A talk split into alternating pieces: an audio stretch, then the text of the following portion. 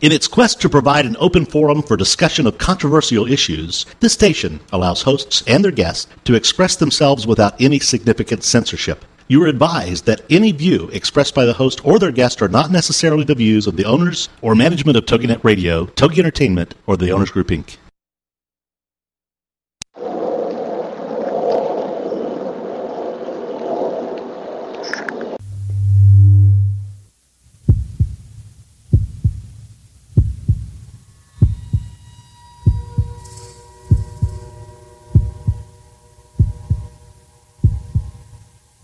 Come with us on a journey into the unknown, the unexplained, and the unbelievable.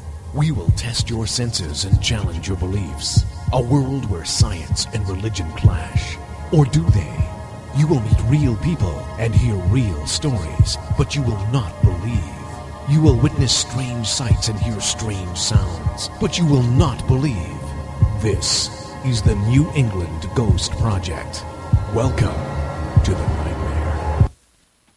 Good evening, everyone, and welcome to another edition of Ghost Chronicles International. I am Ron Kolick, your host, the gatekeeper to the realm of the unknown, the unexplained, and the unbelievable, New England's own Van Helsing. With me, my co-host, all the way from across the pond, the Ghost Finder General himself, the most haunted Richard Felix. Hello, my friend. How are you doing? Good. Where are you? Where are you today, Richard? I'm at home. I'm in my haunted farmhouse. That's different. yeah, it's a different. Yes, yes. Nothing No, happening at Derby Jail tonight, so uh, I'm actually doing it uh, at, at home. So uh, yeah, bit different uh, to normal. How's things? Anything exciting happened? Well, you know, we did that big investigation up at Rose Island uh, Lighthouse, which was uh, it was interesting, quite interesting, actually. Really? Anything? Um, anything special? Anybody good come through, or did, did did you do anything sort of you know different to Yeah, normal? we had two two neat experiences. One was they they used, I didn't do it, but the uh, person I was with used the uh, lighted flashlight thing, and uh, you know we loosen it up and ask questions.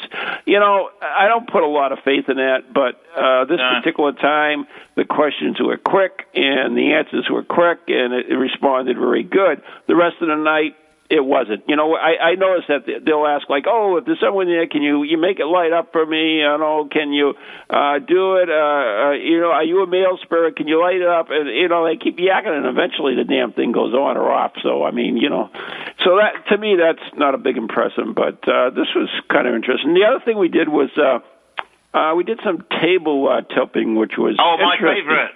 Yeah, well, you know, we had a huge oak table. It was a big, heavy, double pedestal oak table. Table, Right. And uh, we had a lot of people. I think there was about eight of us on the table, and we had the fingers on top of it. You know, not underneath or anything, on Yes, yes, top yes. of it. And that thing was rocking and rolling, twisting and turning, and finally jumped off the floor. And uh, you know, it was a damn heavy table. And- And funny, the funny thing about it, when when we, you know, when I moved the table in position the first time, I had a real hard time doing it. But after the thing was over, we had must have loosened it up. The thing was like, oh, like almost like uh water for God's sakes. It was so loose. Yeah, they tend to glide, don't they? It was it was weird, but anyways, uh, we got a great show tonight. Uh, I, well, of course, before I do that, I, I do want to mention you have uh, something exciting that uh, you want to mention, which is uh, your science and psychic tour. Oh yeah, Psy- psychic and science, psychic and science tour. Me and Chris, uh, Chris Conway, and the guys from um, um, Compass Paranormal. Um, we, we've we've got forty, approximately forty shows um, around the UK. Um, starting September, September, October, and November, all in haunted theatres, haunted locations. Excellent. Um, and we are really going to take this to the limit. Um, no, no holds barred. Um, experiments, different stuff, guests, people that live in the local town or something that who you know may, may be quite famous um, in the ghost world, or may live in a you know a celebrity that, that lives in a in a in a haunted property. Um, it- It's going to be it's a two hour show. Um, and I'm so so looking forward to it, Ron. You, you wouldn't believe it. Um, it's going to be so different, and, and as I said, I think I mentioned it last week on the show. It's going to evolve. Uh, it will change. The first night will be, I think, very different from the last night, uh, 40 shows later, because uh, this sort of thing will will just evolve. And um, we've got such we've got such character. I was with them on Saturday night Mm-hmm. uh, at an aircraft museum, and we got a TV company that came to see us. They're very interested in doing a TV show with us, um, with me and Chris and the guys, uh, which again is is dead exciting. And um, it's the first time first time I've ever worked with Chris Conway Uh-huh. obviously seen him seen him on on on TV on on Most Haunted after I left. Right. Um, but he's great. He's such a different guy. He, he's um, he doesn't profess to be anything special. Um, You know, if if if nothing happens, nothing happens. Which I thought was really quite quite refreshing. Um, we had a, a very very interesting night, and I actually I was nearly reduced to tears, Ronald, on on um, on Saturday night because there's uh, yeah, there's a ghost of a young 21 year old uh, sergeant, airman, um, who um, crashed not far from, from the airfield where we were. And um, basically, the situation was that they found, they, they dug him up. These guys dig up aeroplanes and uh, bring, them back, bring them back, you know, Oh, wow. Yeah. play, um, which I've actually been doing since the age of 20, would you believe? Um, Yeah, I've dug up a B 17 Flying Fortress, uh, a Boeing B 29 Super Fortress, you name it, Liberator, all sorts of stuff, which we must talk about another time. And anyway, there was this guy, he's a sergeant, and he basically, they found parts of him, of course, which were buried. These guys found other parts of him, um, including his flying boots with his um, socks and his, and his feet. Well, what was left of his feet, but still in them, and they reburied them. And Oh, wow. he, yeah. Now the thing is, there's two things. Number one, he's not particularly happy. They reckon uh, because obviously the body wasn't whole. But the other amazing thing is, I was doing a séance, and, and remember, I'm not psychic or anything like that. I was doing a séance, conducting it. And I, I asked him a very, very personal question. I said, "Do you know you're dead?" And the table stopped. Everything Really? stopped. Yeah, oh my god! It, and and I, I mean, it was like Ron. It was like delivering a sledgehammer blow to him.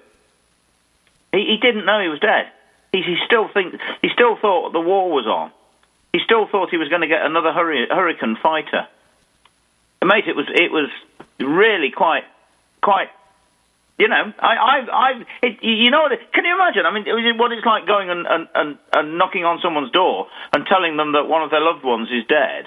Yeah, I, That's- that's- I, I don't know. I have a hard time with that, uh, uh, Richard. What? Not knowing he's dead? Not knowing you're dead. I don't. I don't know. I just. Well, that's what he told that's me. something that I know. That's something I just haven't been able to wrap my uh, mind around. But anyways, uh, Well, you may be able to talk about it later on in the show then. Well, actually, why don't we ask our guest? Because I know he deals with a lot of dead people, and he is none other than the uh, premier paranormal investigator of Gettysburg. He's written more books on Gettysburg than anyone else.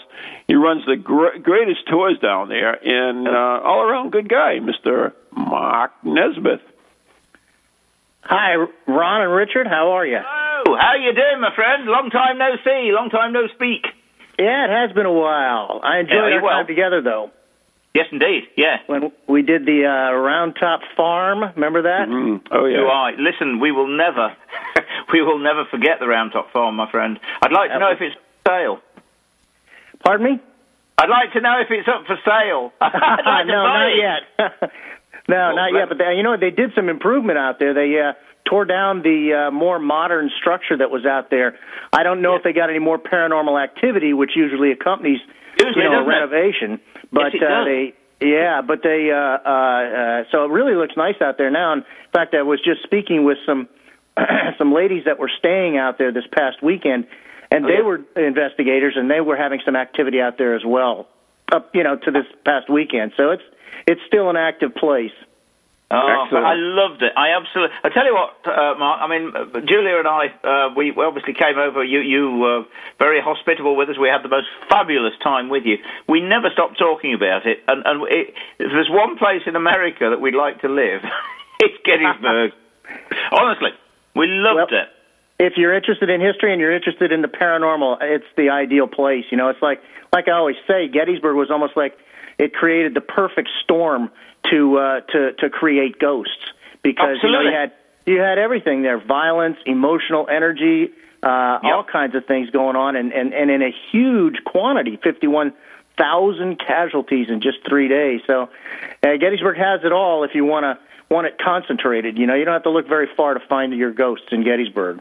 That's so true, and I, I mean, I'll be quite honest. Every event I do, wherever I go, wherever, whatever I say, I always refer to Gettysburg. I always refer to you and your your, your ghost walks, and, and the fact that it's possibly possibly the most haunted battlefield on the planet, um, with all the ingredients, as you say. I mean, murder, suicide, death, um, not being buried, um, bodies blown to pieces, soldiers vaporized with. I mean, you've got everything. You really have got all the ingredients of a of an incredibly haunted location. I love it. And it seems also, I mean, you know, you and I uh, agree on uh, your theory about uh, the uh, environment having something to do with it, the crystals uh, and the quartz and everything.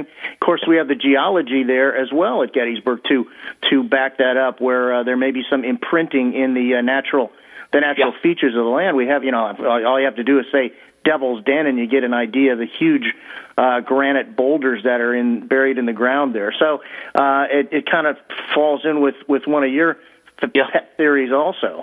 Here it is. now, listen. I, Well, you, before you, well, don't, before a second. Oh, minute- you're, you're, you're there as well, are you, Ron? Yes, I am here. I have not disappeared yet.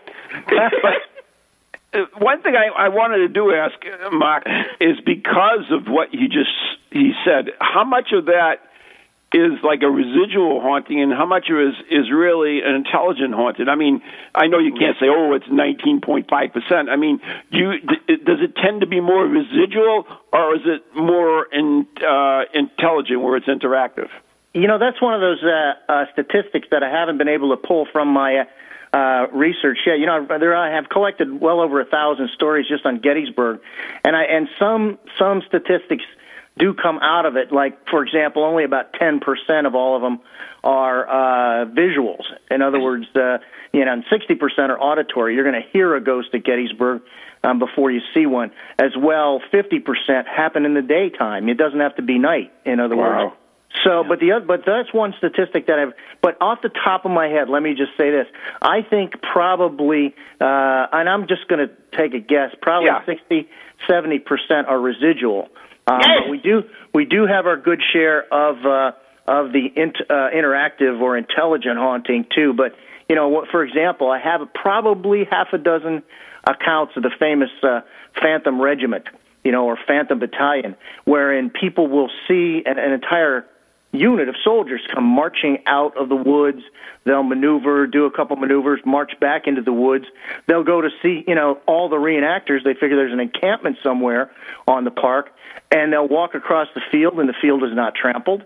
They'll walk into the woods, and there aren't any cars parked. There aren't any men there, um, and they've seen this. Uh, probably, I've collected half a dozen stories of seeing this particular regiment. That, uh, to me, is that residual haunting because they don't even acknowledge you. You know, you're not. You don't even exist as far as That's they're right. concerned.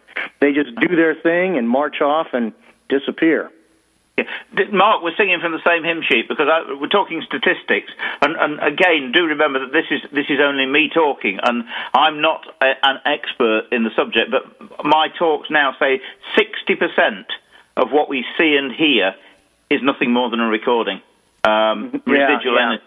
Uh, so we're, you know, 60. You just said 60, 70. Um, I'm not an expert, and I, I can't prove it, but that's what I reckon. I reckon 40% is an intelligent, an intelligence that you know can interact with you, that knows you're there, and 60%, as you say, is a um, nothing more than the residual energy of a recording of a trauma, of a traumatic event that's that's replayed over and over again. Yeah, that, that's what that would be, would be my uh, guesstimate at the statistics. But that's interesting that they would that they would match yours. Absolutely, that's amazing, and we've never spoken about that, have we? We've never actually commented No, about. no. No, And that's interesting. That's good. This is great. Big thing, and I need to just mention this too. I was told. Um, you see, I, I'm in, you know that I'm into the silica, the crystals, the, the sandstone, limestone, granite, you know, all of that holds a, um, a recording and all of that. I've now started on my talk saying this, and I, I, I'd like you to correct me if I'm wrong, but I'm told that most of the Gettysburg battlefield is actually on a red sandstone plateau. I did a. Uh, there is a, a book out on the geology of uh, the you know Gettysburg, and it, it's called the Gettysburg uh, Sill, I believe, and it is a, uh, a volcanic type of a of a of an intrusion, and you will see the. Uh, um, for the most part, you'll see the granite rocks. Of course, they're gray and they're infused with uh, with quartz. But you know, yep. they the clay that they have there is uh, that they build the the buildings out of that they built the buildings out of is kind of a salmon colored. Yep. In other words, it's not real red brick, but it's a right. salmon color, and that would in- indicate to me that it's kind of a you know it, it also the the brick and the and the clay that they use also had has a good bit of uh, quartz in it, and that may account once again for why so many of the buildings are haunted. Uh, yeah. and the iron oxide, of course, in the clay, in the in the red um, in the clay. Correct. Which, of course, magnetic, which is all part of you know the recording theory. Right. Right. So you know that's that's why I say red sandstone. Uh, red of the sandstone, the more in more iron oxide. The redder the clay, the more iron oxide there is. So the redder the bricks, the same thing applies, which I right. believe holds a recording. I agree, and uh, you know once again your theory about the iron and the uh, electromagnetic uh, being recorded. That's Jesus. That that rings uh, pretty true to me. Wow, this is good. This is good. You do realise, guys, that if if if there's any semblance of truth in what I'm saying, then we're actually talking of of well medieval, Tudor, Roman, Saxon, uh, Victorian CCTV. Uh huh. Right. I, I don't know if I would put it that way. In other words, if we one day, in other words, if people are seeing the ghost on the battlefield, then if we ever find a way of actually pressing the replay button ourselves, we would be able to, oh gosh, solve so many murders. Yeah, well, of course, that's the great question. You know, we know that it apparently happens naturally because you know people all of a sudden they're just confronted with these with these residual energies. You know, but somehow, you know, uh, some rare combination of of uh, energy, maybe solar energy, maybe maybe ionization in the atmosphere around it. We don't or know. maybe human could, energy as well. Or I mean, uh, without a doubt, Ron, human energy has something to do with it too. I mean, there's a, there's always a a human component involved in this this type of stuff. Um, if we could ever figure out exactly what those that combination is of things, then Richard's right. Then we can really start to study oh these things um, anytime we wanted. And do you realize how exciting history could become? Oh yeah, yeah. yeah. It'd be, it'd be living, mean, living yeah. history actually. We're yeah, talking yeah. living history, and, and you, you know, at the end of the day, you know, I mean, we're only talking of what just over a hundred years ago. We actually started recording living history. Uh, a, a, well, longer than that, obviously in the 1850s with with just photographs, but then you know, um, cine film. Mm-hmm. You think it was so you could actually see um, Queen Victoria um, at her Diamond Jubilee in 1897. Right. Um, you, know, you know, so wow, we could go right back to Oh my God, prehistoric times and see things again. It well, well, well wait, wait, before before you do that, I, I was going to actually bring up that question, and it kind of fits right in. Is that uh, do you think that perhaps these recordings fade after a while as well? Yes. Do you, what do you think, Mark? I would say that you know from well, you know that's that's a difficult question. From the evidence that they would appear to uh, fade after a while, although you know because we have more stories of things that happened within the last 150 or 200 years. But then again, do the you know the the stories naturally fade because the people who know them have died out? In other words, you know that we don't have the, the proper collection method anymore. We don't, you know, uh, if it's not written down, it's folklore. It's just told, and maybe right. after a while, those people die out. Although, you know, ghost stories have seem to have a life that goes on and on.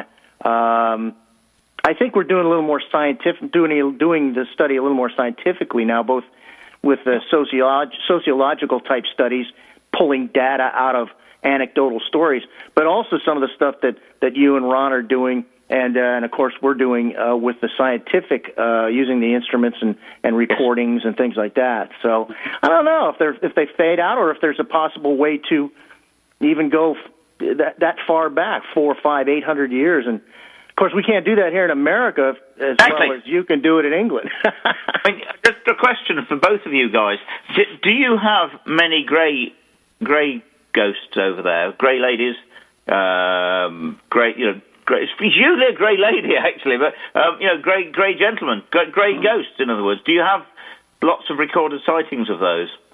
we have a number of women in white. Almost Oh. every battlefield Oh yeah. I've studied in the uh, Civil War. Now, uh, whether that's just a matter of interpretation, in other Mm-hmm. words, they're they're they're la- they're gray ladies uh, in in uh, in England and Europe, and here they're women in what we call them women in white. Uh. I don't know. Uh, it maybe we may be talking about the same thing. Yeah, it's possible. You see, in Scotland, they have green ones. Which Oh is wow! Quite amazing. But you see, I've got this again back to this recording thing. I've got a sort of the idea of that if we're talking of a recording that is playing continuously.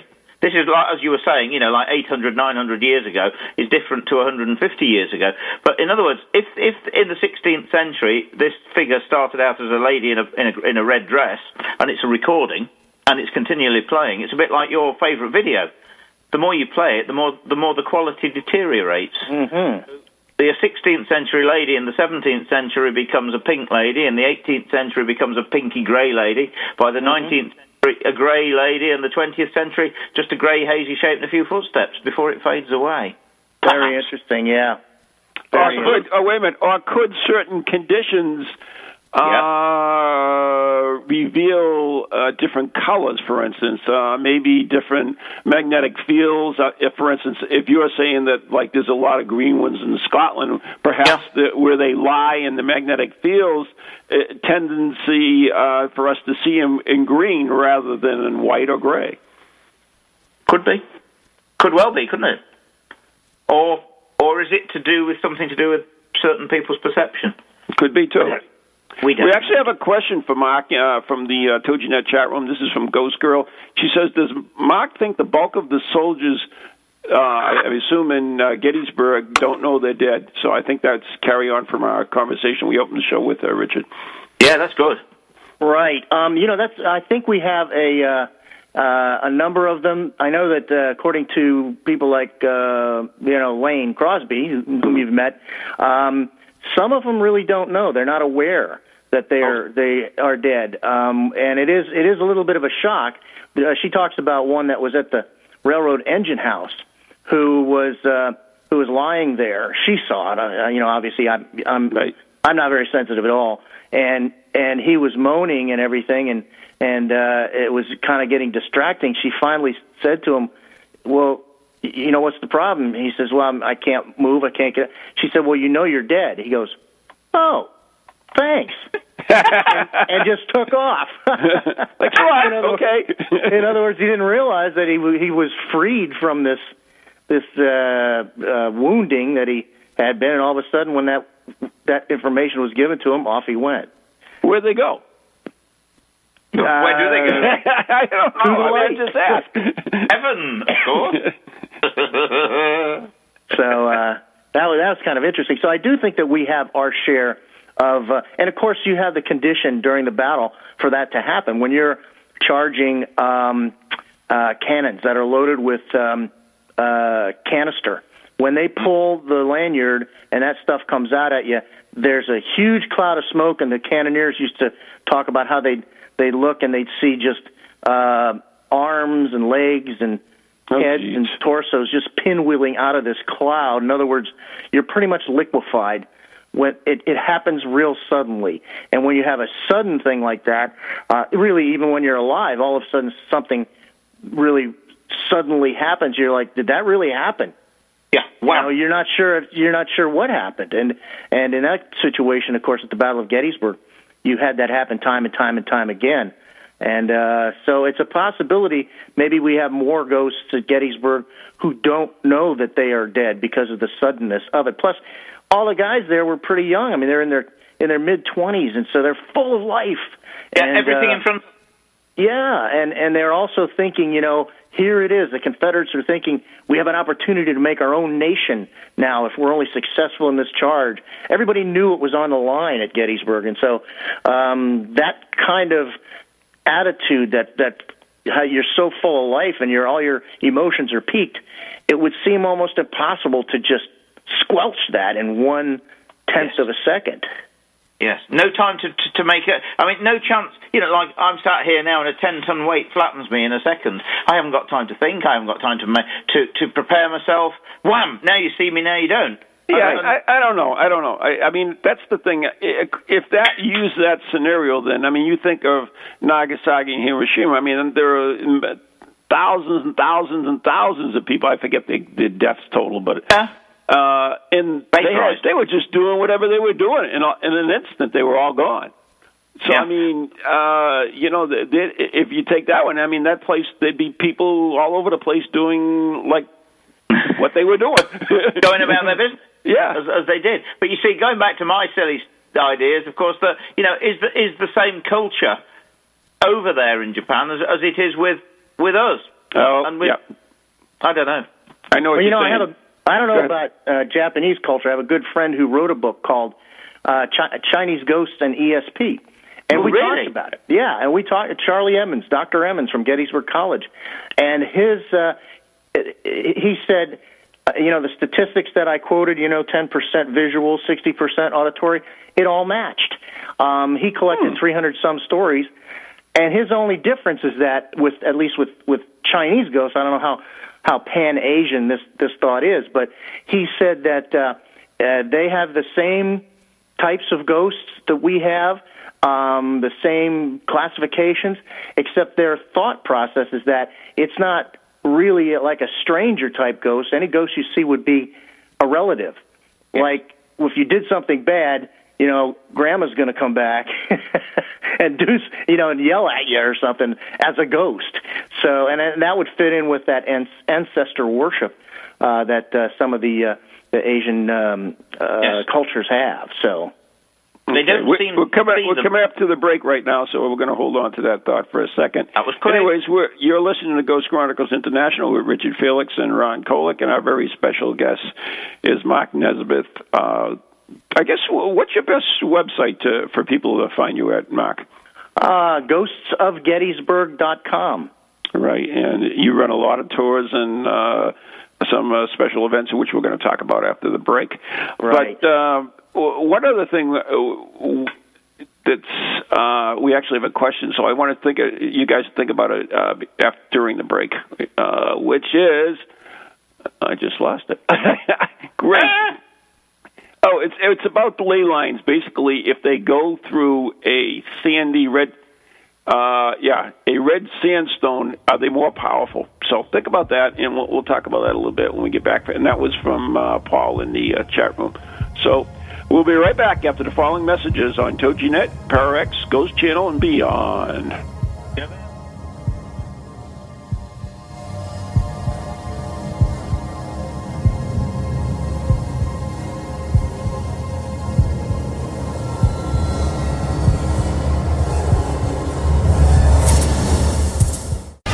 Welcome to TogiNet, radio with a cutting edge.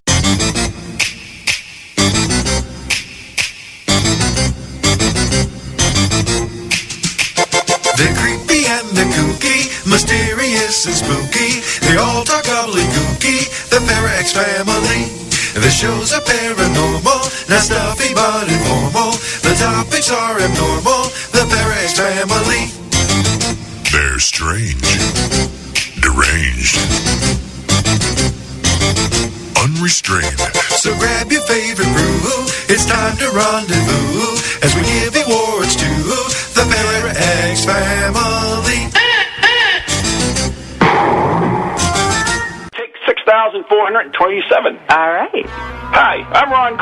author and lead investigator of the New England Ghost Project, New England's own Van Helsing. And I'm Ann Kerrigan, the blonde bombshell, and I'm the lead investigator of East Bridgewater's Most Haunted. And we'd like to invite you to tune in Ghost Chronicles, the next generation, every Wednesday night at 7 p.m. Eastern Standard Time on www.toginet.com. So, so Ann, what are they going to hear on this stupid show? What are they going to hear? They are going to hear things that they can't believe are happening. Like uh, Beyond Bizarre. And cemetery tripping. Oh, that's your deal, right? Absolutely. Yeah, one of these days you're going to get uh, so scared of one of these cemetery tripping things that uh, you'll, I'll have to get a new co-host. I am brave beyond belief. Yeah, we'll see. scares me. So, anyways, if you're bored and you got nothing to do on Wednesday night, tune in to Ghost Chronicles: Next Generation with Ann and Ron. See you then.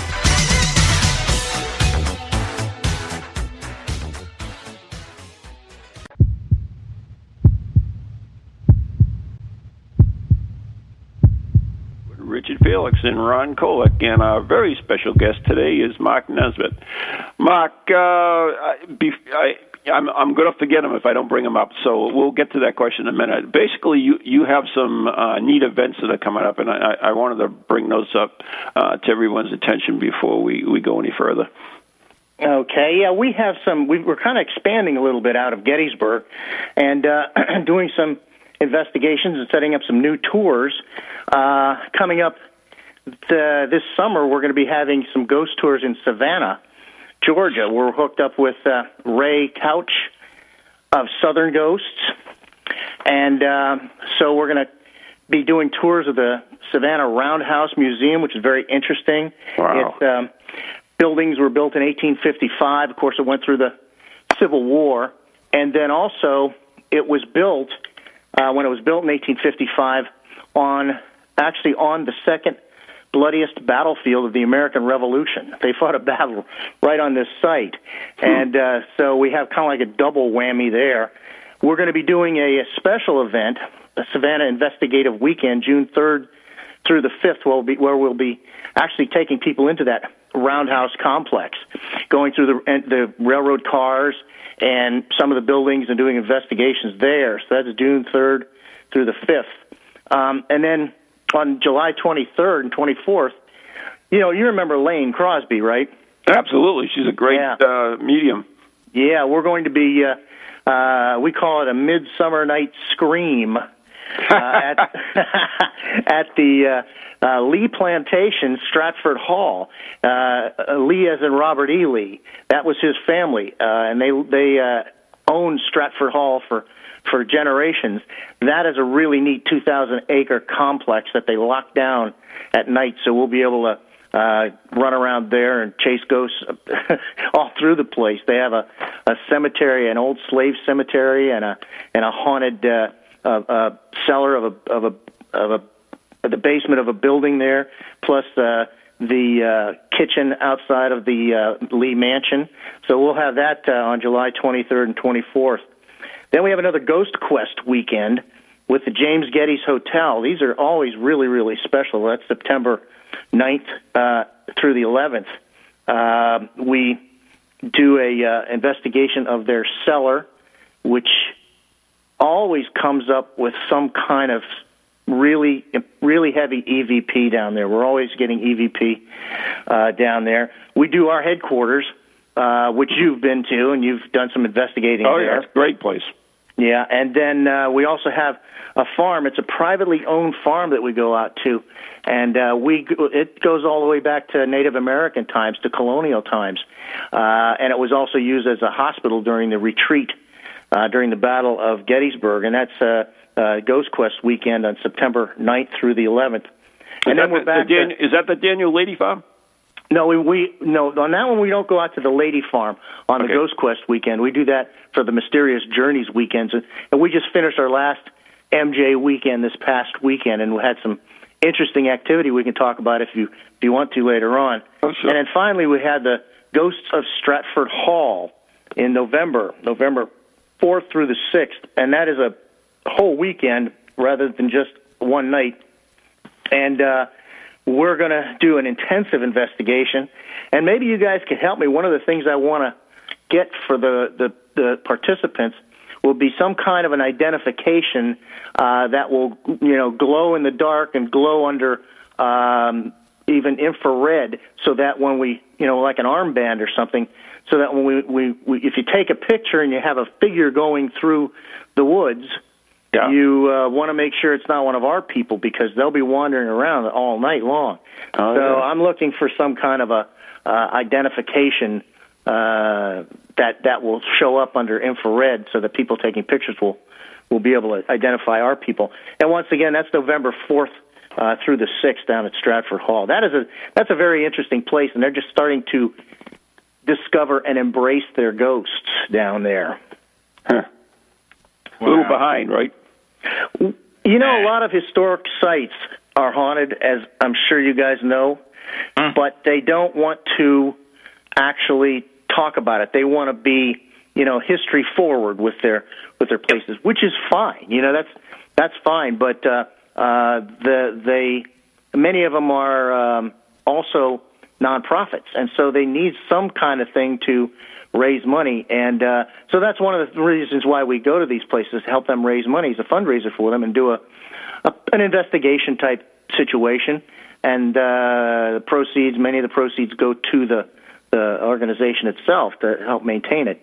But um, eh, we're really looking forward to the Stratford Hall. We've been down there on a preliminary investigation already, and I, I had a, I actually had a visual in one Really? of the uh, cottages there. You know, and you know me, Ron. I don't. Nothing happens to me. You know, and uh, it was very strange to to have a visual down there the first night I was I was in the uh, complex.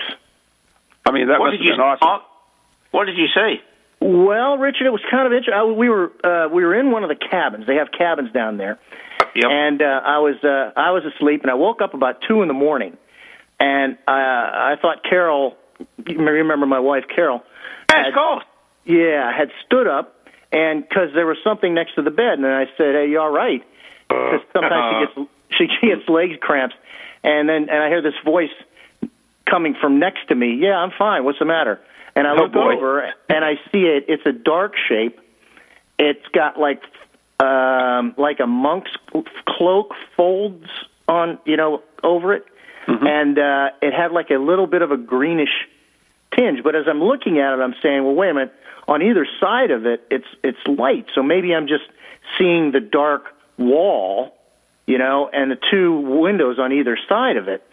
And so I, I'm and I'm looking at this for 45 seconds or so, and finally I just rolled over.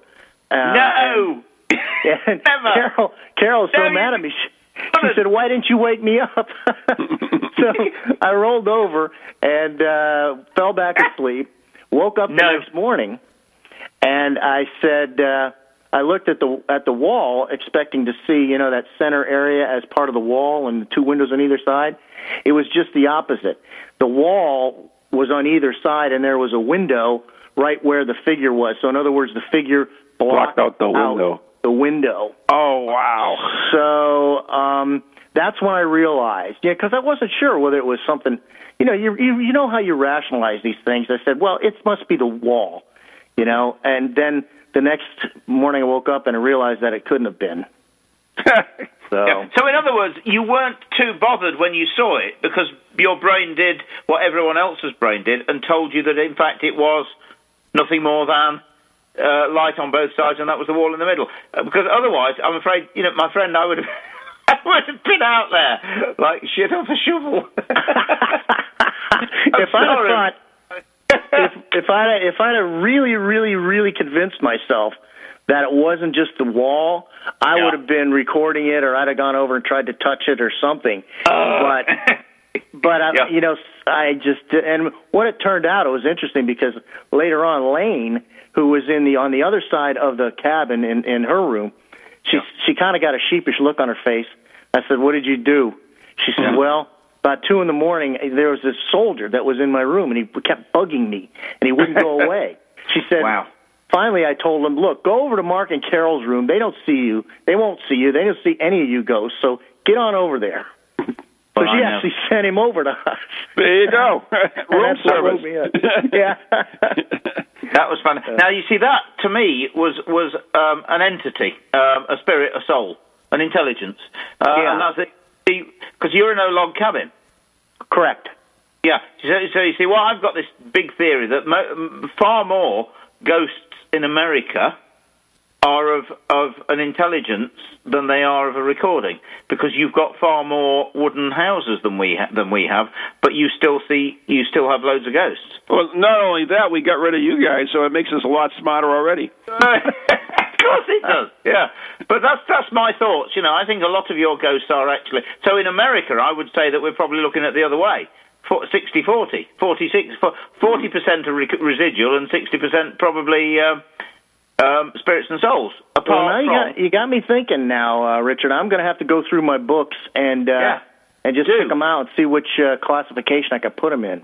Yeah, because for instance, right when we when we did on Most Haunted, we went down to the Whaley House. Uh, it's reputedly the most haunted house in California. Mm-hmm. Guess what? It's the oldest brick built building in California. Hmm. Well, what about that? See, so you know, Yeah. who knows? Yeah. It's a possibility. Interesting. Interesting. I don't know.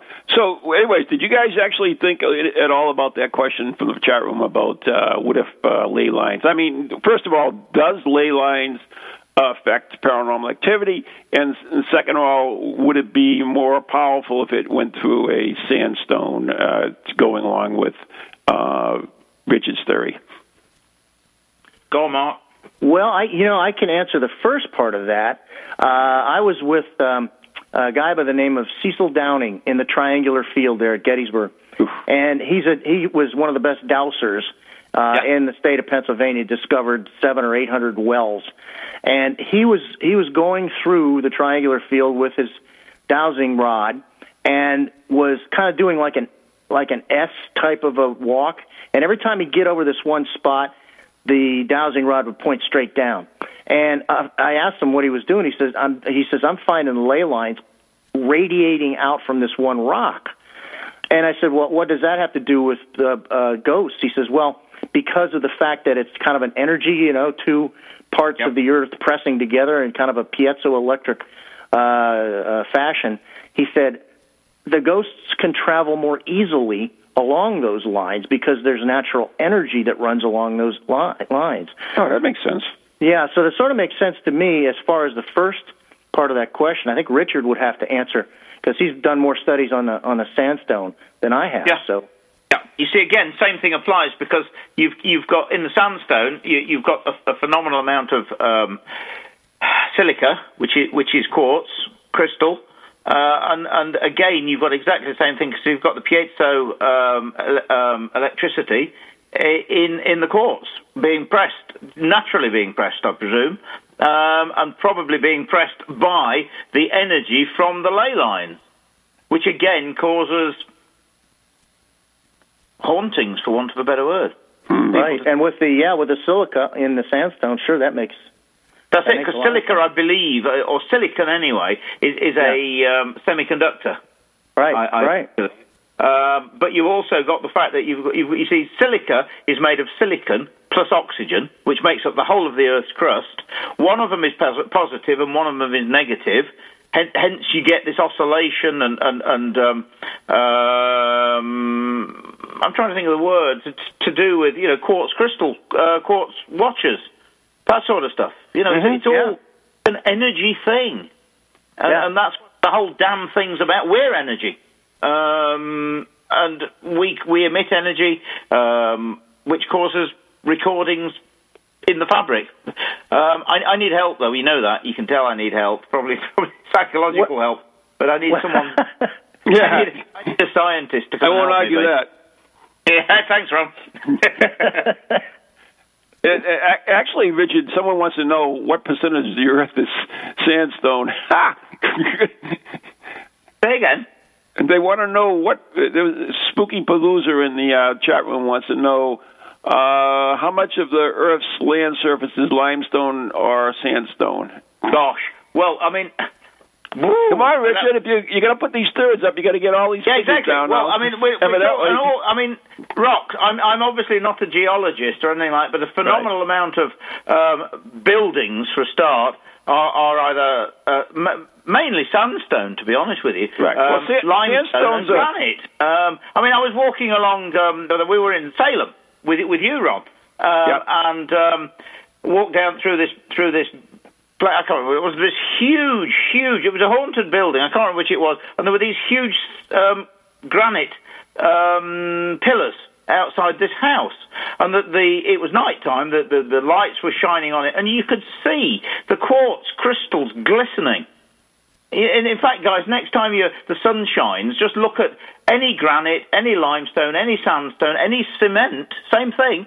It's all it's all made of silica, and it's all quartz crystal, and it's it's all oscillating and and full of energy. Well, the, the interesting thing eh, you mentioned that is that, of course, with the nuclear power plants that blew up in Japan, everybody's out measuring radiation. Well, uh, they found some in, in water and rainwater in Massachusetts, and also some snow in New Hampshire.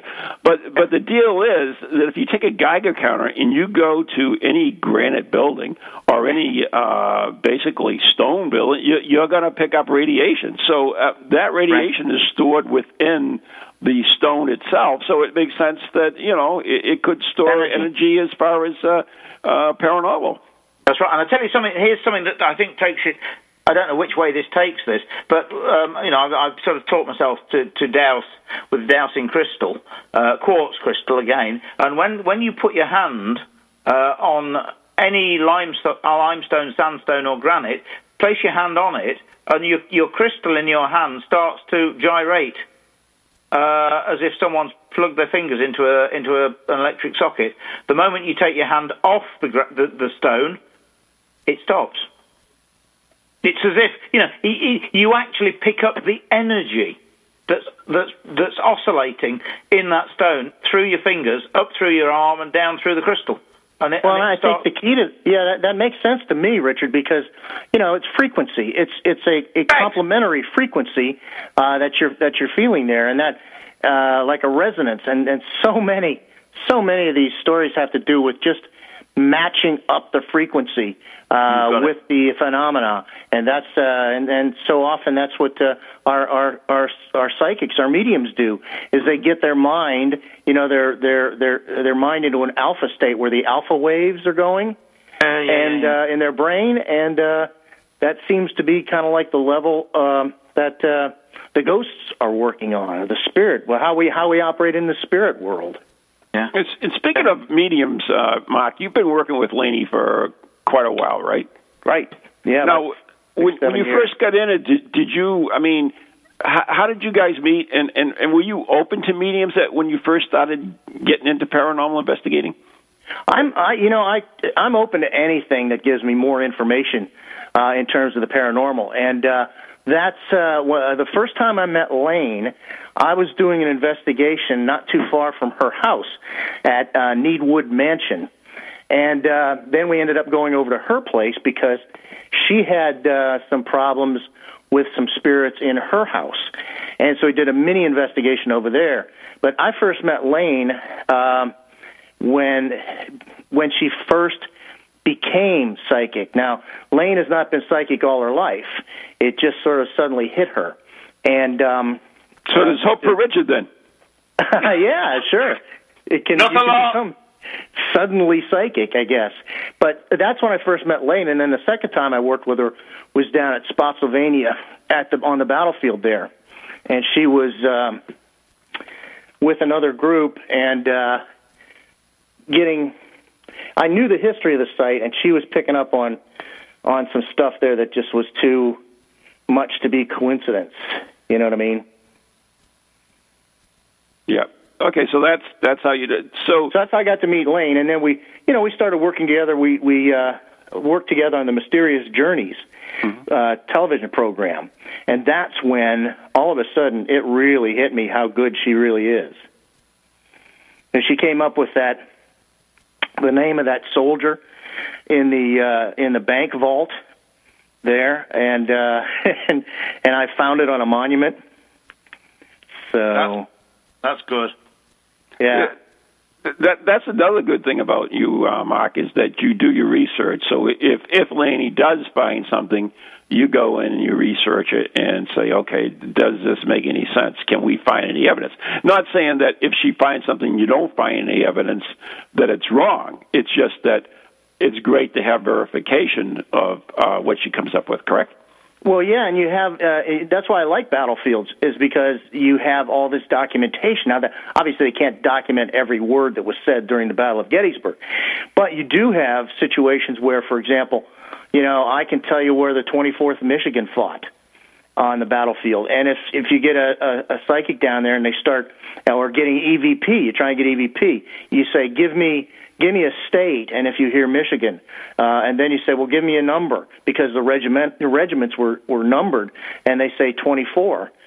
Suddenly, you know exactly where you can go then, or what what book you can look in uh, their regimental history to maybe look up whoever you're you might be uh, talking to at the time, and so that's what why I really enjoy doing uh, cause, because the two complement each other. You get information from the psychic perspective, and then you also can verify that, or even get more information to ask questions with uh, with the uh, documentation.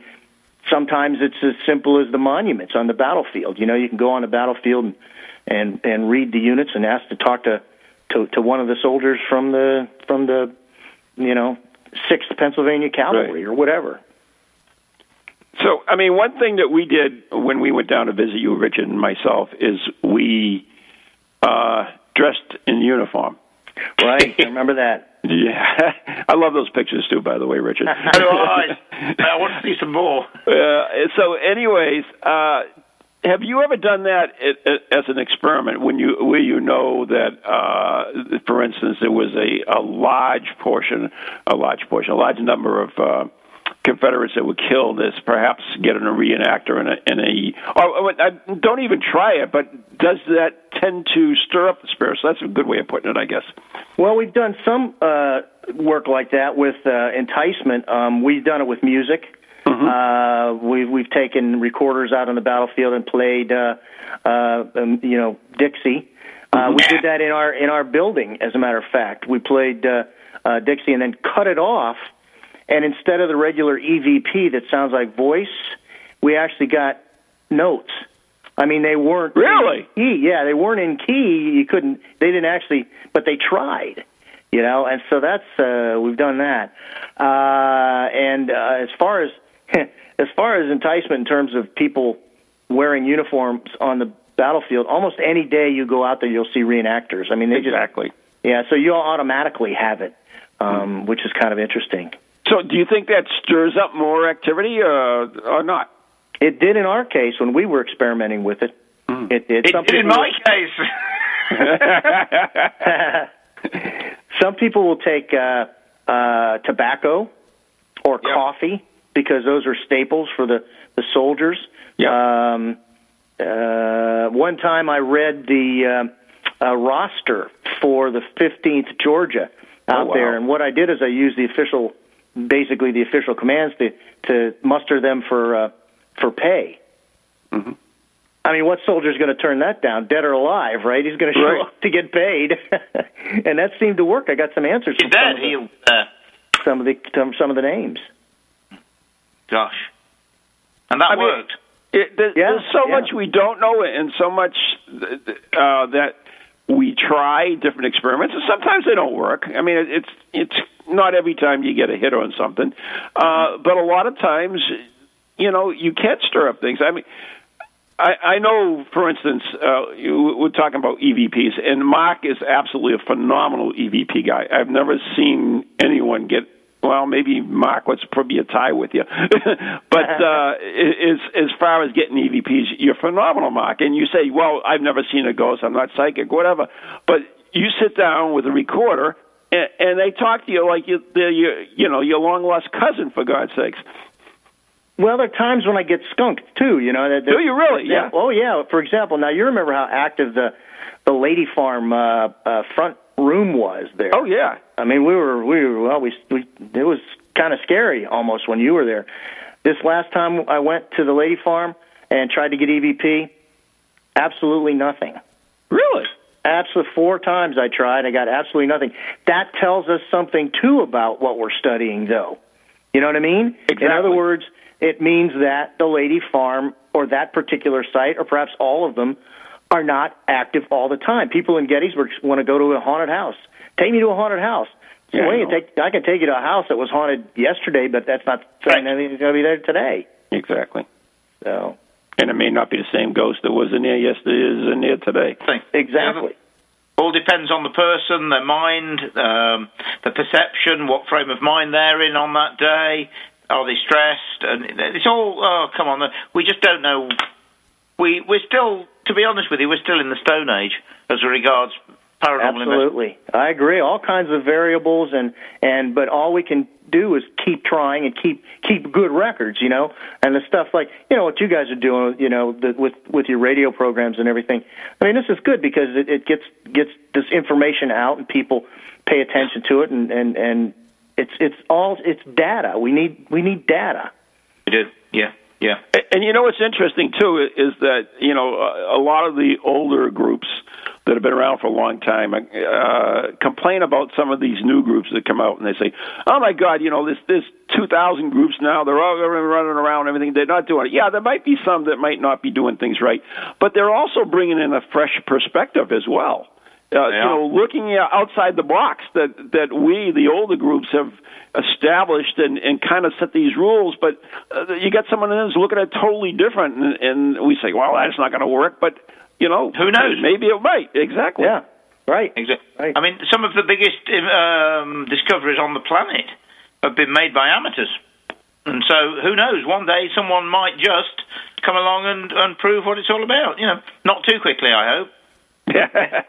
Uh, But uh, uh, Richard, anyways, um, I oh, God, I just forgot that. I had a question. I what happened down in Gettysburg, and I can't remember it. Oh my God! Don't get old, Mark. It's it's unreal. it's terrible. oh my God! I just So- take notes on everything I say. then I know then that- it pops into my head. Uh, quick, but I quick- mean, very quick question for you, Yeah. Mark. As regards the battle, what was was there a was it the weather good? Uh, was it raining? Or was there a thunderstorm or electric storm going on or anything like that? It kind of varied. You know, it's such a large battlefield, Richard, that, you know, you have Yeah. some reports of soldiers saying, well, we marched through a, a rainstorm, you know. Oh, And right. then- yeah. and then uh, others at the same time were saying, you know, it was really hot and uh, we were sitting in the sun for a long time. So, you know, you had your spot showers here and there.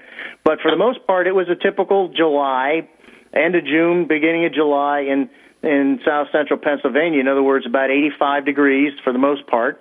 Yeah. And, you know, scattered showers. There was a, the interesting thing is that there was a college professor who Yeah. was interested in meteorology and and took notes uh, three or four times a day on what the temperature was, what the weather, what was what it was doing, and that type Really? Of thing. Yeah. So Really? we have that. We have that uh, uh, precisely from his, uh, at least from his point of view in town. That's an interesting one. But the, the number of battles, you know, that that, that are seen again, uh, including soldiers that were that didn't die. Of course, those battles were often fought in electric storms. Yeah. Uh huh. Another part of the recording, you know, the Battle of Waterloo, um, the Battle of Culloden, the Battle of Edge Hill, in you know, all fought in electric storms. Wow. And Well- and then the battle is often seen again in the sky. yeah, Uh-huh. yeah. Well, any- anyways, Yeah. we, we actually have to we actually have to end right now. So Oh, uh, that's the quickest hour I've ever had. I know I went through, and I love talking with Mark because he's always going to always interesting. And once again, if if anybody wants to uh, find out more information about Mark and his uh, events, you can go to the Ghost of Gettysburg website. I think that's linked on mine too. If you go to the Any Ghost Project website, it's uh, I'm sure we have a link to it. Uh, so, Mark, anything uh, final words for us? No, just uh, let me know when your guys are coming to Gettysburg again. Can't wait to see you again, Richard. Oh, can't wait, my friend. Can't wait. If you've got anything going on and you want me to come over, I'm more than pleased to do it. I'd love I'll to keep come. you in mind. There you do go. please. I'd love Yeah. to. Yeah, and But- we'll be seeing you too, Ron. Right before too long. I hope so. Great, great. So, anyways, Mark, thanks an awful lot. Say hello to Carol for us and Laney, Uh, and uh, keep up the I good will. work. Thanks Lovely for having talking me. to you, Yeah. Talk Bye to you now. later. Bye. Talk to you soon, mate. Bye.